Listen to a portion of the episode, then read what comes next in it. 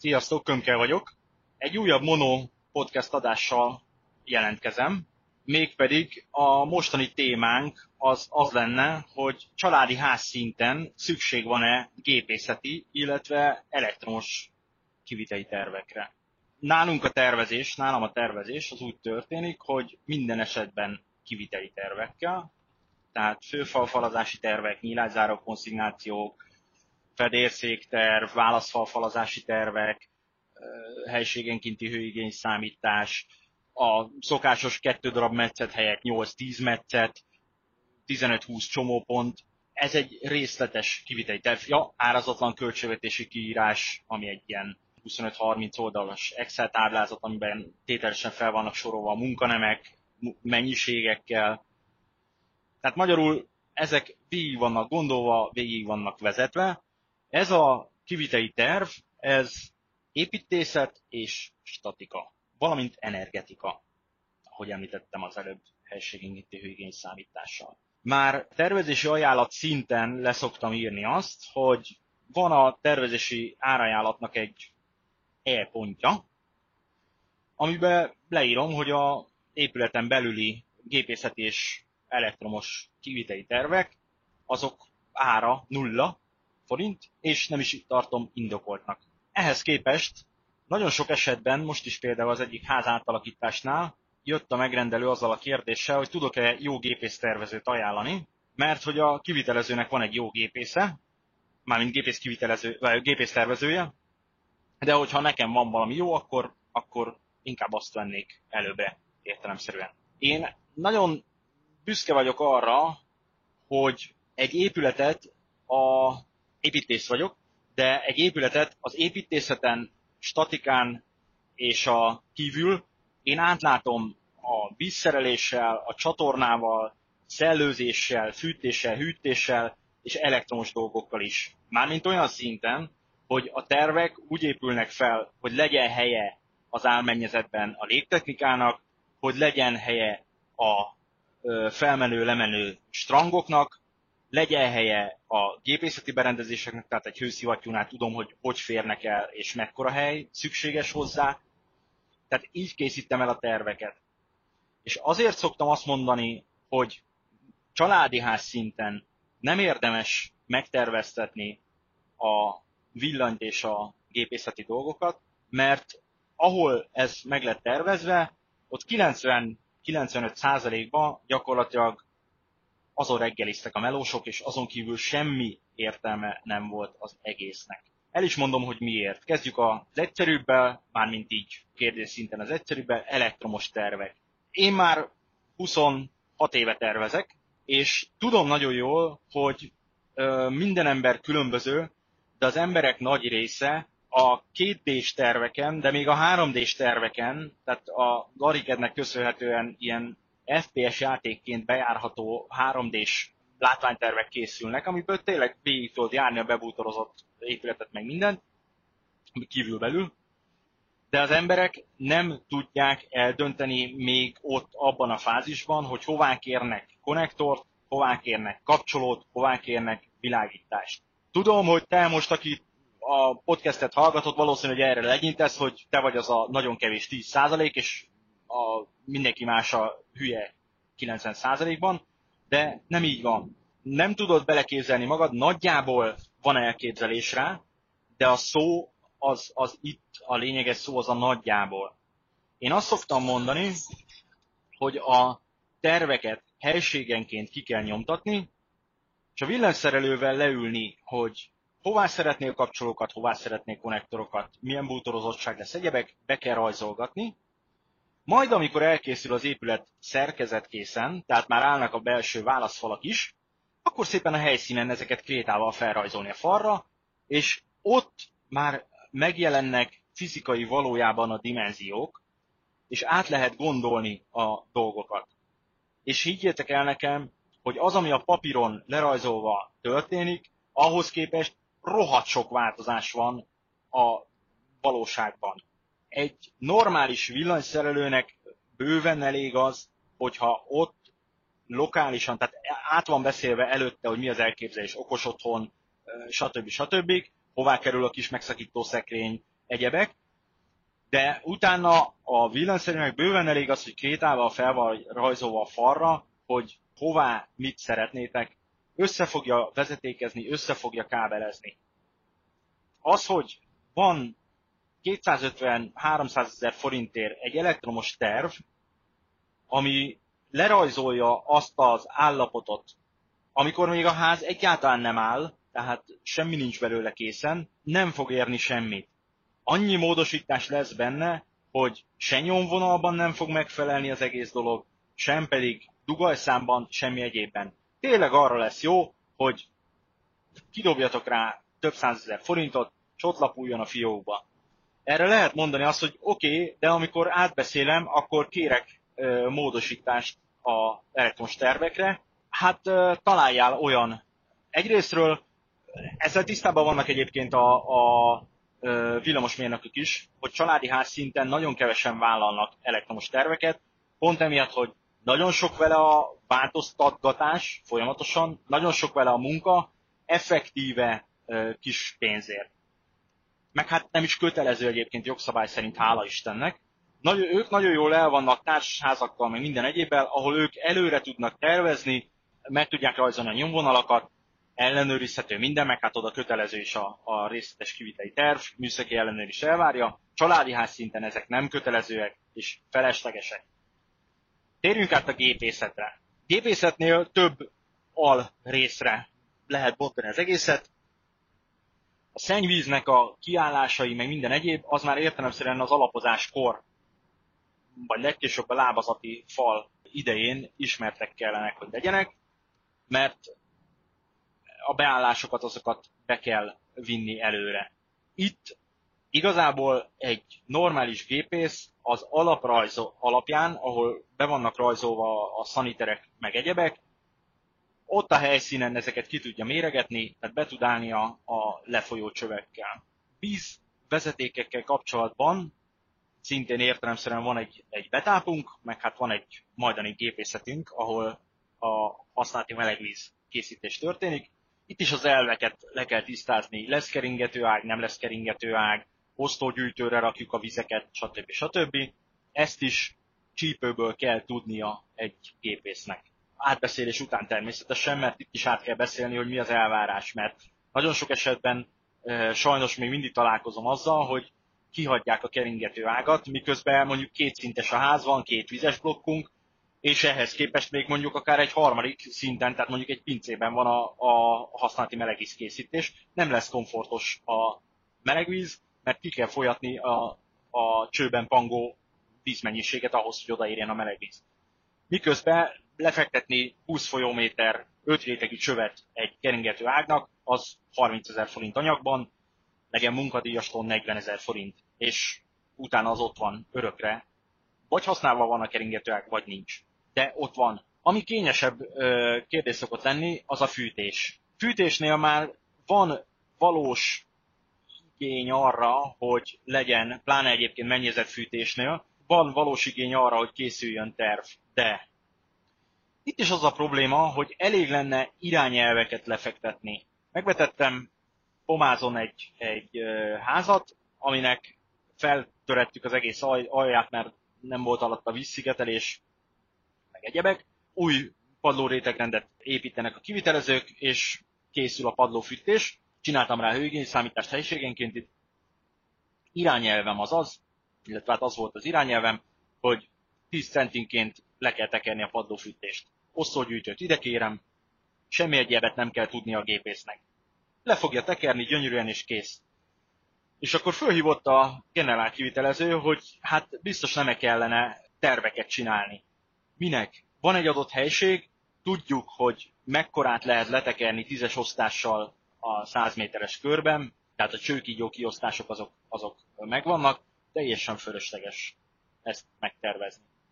A gépházi kialakításokra, tehát a hőszivattyú után, hogy mi jön, hidrováltó, hűtőfűtő, puffer, meg egyebek, ezekre vannak sematikus ö, rajzok, amiket itt le lehet tenni, hogy ezt a kialakítást kérjük. Tehát ennyi szivattyút, ilyen szivattyút, egyebeket. A gépházat azt vagy ilyen szinten ezzel a sematikus gépházi rajzal érdemes tisztába tenni, vagy ezt a részét esetleg átbeszélni, megtervezni, de egyébként itt azt mondom, hogy egy jó gépész kivitelező, aki már csinált ilyet, csípőből meg tudja csinálni. Itt már nagyon fontos a jelző, tehát hogy jó gépész kivitelező legyen, ne csak sima gépész kivitelező. És akkor mennyezetfűtés, létező legkényesebb dolog.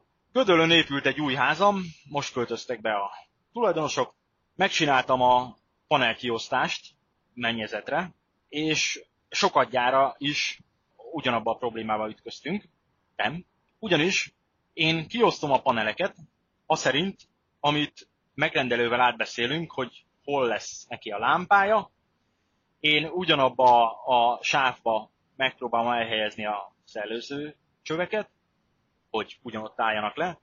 Magyarul egy borda közessen ki a, az egészből. És akkor ehhez képest kiosztom azt, hogy, hogy mennyi mennyezetfűtő panelt, meg milyen méretűeket kell megrendelni. Megrendeltük, több millió forint. És hát kiderült, hogy a lámpák egy kicsit arrébb kerültek, mert más igény jelentkezett menet közben. Volt, ahol ebből, tehát egy osztást ugrát, ugrott a lámpakiosztás, ebből következően az egyik sávban lámpák vannak, a másik sávban ott van a szellőzőcső, már nem férünk el azzal a panellal. Harmad sorban pedig a gipszkartonos az nem abban az osztásban osztotta ki a bordákat, ahogy én kiosztottam otthon a számítógép előtt, tehát hogy mit tudom én, helység közepén van egy lámpakiállásunk, és onnan elindulok szépen kifelé 40 centinként, hogy minél kevesebb, tehát minél több borda közöm legyen, minél több fűtőpanelünk elférjen. Nem, a gipszkartonos elindult az egyik faltól, tehát teljesen máshová jöttek ki, más osztásszámmal, és kiesett ott is egy osztás közöm. Az volt a nagyon nagy szerencsénk itt Gödöllön, hogy azok a panelek, amik innen kiestek, azok egy másik projektemnél a halászterekre át tudtuk vinni, és így gyakorlatilag ö, nem került plusz pénzbe a megrendelőnek a dolog, illetve hát sajnos rendelnünk kellett új paneleket a megváltozott osztás ö, részekben. Most halásztelken már azt csináltuk, ebből is okulva, hogy megvártuk, amíg elkészül a villanyszerelő a megrendelővel ö, kooperálva, most elkészül a légtechnikának a kiállásai, elkészült a gipszkartonos a panel, tehát a, a vászszerkezet kiosztással mindenhol, és a gépész oda ment, és colstokkal, borda köz távolságokkal együtt, mindennel eltöltött egy napot azzal, hogy leírogatta, hogy konkrétan hová, mekkora panel fog beférni, és mit kell rendelni. És így lett leadva a rendelés hiába lett volna ez előre megtervezve, az előre megtervezett dolgot azt három szakák tudja felrúgni, plusz a megrendelőnek az óhaja sóhaja. Tehát egyszer a villanyszerelő, ha máshová rakja valami ok folytán a lámpa kiállását, már föl tudja rúgni. A szellőzős, szellőztető, tehát, ö, szellőztető rendszer kiépítő föl tudja rúgni. A gipszkartonos alapból föl tudja rúgni, mert máshogy osztja ki a helységenként a, a dolgokat. Most ezeknek a koordinációja egy olyan mértékű kooperálást igényelne, meg ellenőrzést igényelne, csak azért, hogy a előre kifizetett és előre gyártott tervek szerint menjünk, és még akkor sem egyáltalán nem garantált, hogy az a terv még mindig jó. Úgy képzeljétek el, hogy a, a Gödöllői háznál a előre kalkulált fűtési körök száma is megváltozott. Tehát az osztógyűjtő is más méretű lett, mint eredetileg. Ha mindent előre megveszünk, és mindent előre beruházunk, meg a gépész odahúzkodja a, az adott körre vonatkozó adott gerincet, akkor, akkor mindent variálhattunk volna át. A legtöbb esetben abszolút nem tartom indokoltnak a gépészeti kivitei tervek elkészítését. Az már csak másik ö, része a dolognak, hogy a gépész kivitei tervekben általában meghatározott anyag minőségek vannak kiírva. Réhau, Enko, stb. stb. Tehát viszonylag prémium anyagok. Ezek a prémium anyagok, nem azt mondom, hogy rosszak, mert tényleg rohadt jó anyagok, de ez a építőanyagok Mercedes-e, Porsche-je Miközben családi ház szinten egy Opel minőségű vezeték hálózat, meg, meg idomok, meg minden is bőven elegendő. Értsétek, szó szerint milliós különbségekről beszélünk anyagár tekintetében. Na most onnantól kezdve, hogy az anyagárak, meg a, tehát az anyag minőségek is eltérnek, meg mondom, nagyon sok esetben, 90%-ban van ez a diffi menet közben, teljesen fölösleges a gépészeti kiviteli terv. És most nem a gépészek, gépészek ellen beszélek, mert nem ellenük beszélek, de nagyon jobban vagyok jó párral, tehát annál jobban semmit nem utálnak, mint amikor megvan csinálva a tervük, és utána nekik az egészet át kell alakítani, át kell csövezni. Mert egy kicsit arrébb került a fal, mert egy kicsit, mert más szaniter lett menet közben kitalálva, mert a mennyezetfűtés teljesen megváltozott. A megrendelők abba a tévhitbe élnek, hogy ha van egy terv, és azon változtatgatni kell, hát az 10-20 ezer forint. Nem. Tehát, hogyha egy konkrét, teljes fűtési kiosztást át kell variálni áramlásokkal, mindennel együtt, az gyakorlatilag egy új terv. Vagy ha nem is új terv, minimum a fele a korábbinak. Na most ettől meg, ezektől a módosítási összegektől, meg a megrendelők ö, agya dobja le a végszíjat, félig meddig jogosan, de meg kell érteni, hogy rengeteg munka van benne. Sokadik ilyen dolog légtechnika. Nagyon sok légtechnikás cég van, és mindegyik légtechnikás cég más rendszerrel dolgozik. Más csövekkel, más osztódobozokkal, más anemosztátokkal, mindennel. Tehát amíg nincs kiválasztva a cég, addig hiába tervezteted meg a légtechnikát, azon kívül, hogy hol lesznek a befúvások meg elszívások, azon kívül egy kalapszart nem fog érni a tervet. Legyenek meg az elvek. Tehát ha tudjuk, hogy lesz légtechnika az épületbe, akkor legyen egy 20 centis álmennyezeti terünk, amiben el lehet vinni a, a csöveket, és elférnek az anemosztántoknak a dobozai, esetleg az elosztó dobozok is. De ezek, ezeket elvi szinten le lehet tisztázni előre. Itt meg, itt meg az a probléma, és most elnézést az építész kollégáktól, ezt meg az építészeknek kellene tudni, hogy minek mekkora helyigénye van. Nagyon sok tervkritikát készítek, tehát hogy terveztettek egy házat, átküldik, nézzek már rá, hogy mit találok. És hőszivattyús gépészeti helységnek 3 négyzetméter. Elnézést, de az a kollega az életben nem volt még kint építkezésen, ahol hőszivattyús rendszert kellett volna kiépíteni. Nem fér el. Fizikálisan nem fér el. Tehát ha, ha papíron egymás mellé rakod a, három, a két puffertartályt, tehát a, az indirekt tárolót, a puffertartályt és a, a hőszivattyúnak a, a beltéri egységét, valamint a tetejére pakolod a tágulási tartályt, akkor igen, elfér. Papíron. De ehhez tényleg hozzá kell férni, legalább szerelésileg. Egy korábbi podcastben elmondtam, hogy milyen zűrjeim voltak nekem is a gépészekkel, hogy a 9 négyzetméter se elegendő nekik sokszor. Tehát van a kettő között egy észszerű határ, de, de ezeket tudni kell. Építésznek illik tudni, hogy egy szellőztető rendszernek mekkora a helyigénye álmennyezeti szinten. Lehet arra hivatkozni, hogy nekik nem ez a dolguk, de családi ház szinten igenis a te dolgod ezeket átlátni. Ugyanúgy, hogy statikával átlátni az egészet, mert családi ház szinten egy építész kezelje már komplexen az épületet, tudja kezelni komplexen az épületet. Nem lehet elvárni azt a megrendelőtől, hogy teljesen fölöslegesen dobáljon ki több százezret, tehát ha most egy elektromos meg egy gépészeti tervet nézünk, akkor a kettő együtt az alsó hangon 600 ezer forint, ami aztán úgy is megy a levesbe, mert, mert nem az lesz a vége, és az még, hogy megy a levesbe, az még a kisebbik probléma. De amikor menet közben kiderül, hogy el sem férnek azok a dolgok, mert az építész nem hagyott elegendő helyet, akár belmagasságban, akár így gépészeti tér szintjén, tehát el sem férnek azok a gépek, amikre alapból szükség van, tehát ezt nem menet közben találta ki a tulajdonos, hogy ő hővisszonyerő szellőztető rendszert akar, vagy, vagy hőszivattyút, hanem már az építész ezt tudta előre, akkor, akkor ez így nem jó, nem jól működik. Ha van egy helységenkénti hőigény számítás, akkor az alapján be lehet lőni, egy jó gépész be tudja lőni, hogy fűtési hőleadó rendszerből mire van szükség, és hogy, hogy lehet azt, azt kivitelezni. Tehát egy kicsit el kell menni abba az irányba, hogy a gépészek útmutatás alapján végezzék a dolgokat, mert az a papír, amit kapnak a gépészeti kiviteli terv címén, az tényleg arra jó, hogy leterítsék a reggeliző asztalt, és azon szalonnázzanak.